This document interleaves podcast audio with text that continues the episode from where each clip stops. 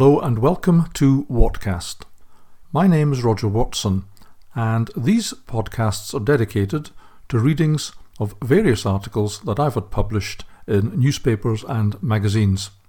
They reflect my views on politics, the pandemic, and current affairs. Thank you very much for listening. The Grim Reaper has a name, and it's Eris. This is my column for the New Conservative of the 11th of August 2023. Now I have your attention, I'm going to tell you something that's nothing to worry about. We've been here before, we've survived the last time, and essentially it's a non story, but you're going to hear about it anyway. There's a new COVID 19 variant circulating in the USA, and it's reached these shores, going by the name EG5. It has been nicknamed Eris after the Greek goddess of discord, possibly lost in all but the few classic scholars we've left, but it seems that it may well have been named Bambi after the eponymous cartoon character for all the harm it's likely to do. However, the headlines in Medscape, US has new dominant COVID variant called EG5, and Global Health Now, the emergent, uh, emergence of EG5, aka Eris, you could be forgiven for thinking that pandemical Armageddon was on the way. Presumably, that's the point of those who peddle this alarmist rubbish.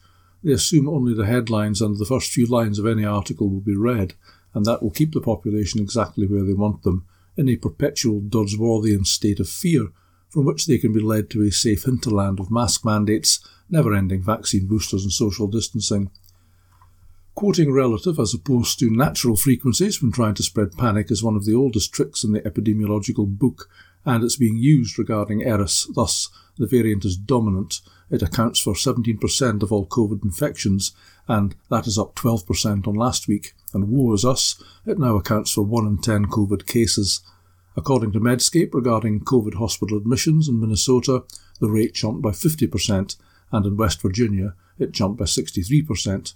And then we discover across the USA that only 8,035 people were admitted to hospital last week with COVID. To put that in perspective, let's look at another percentage, that is precisely 0.002362% of the population of the USA, and they're telling us about it. Global Health now reports much of the same garbage, but does to its credit conclude its piece with overall numbers remain small in absolute terms. It seems that COVID has achieved the kind of immortality that many celebrities and rock stars can only dream of, still to be talked about long after their death. COVID hardly des- deserves this fame. As a global pandemic, it barely got off the ground, and takes tales of its lethality were grossly exaggerated.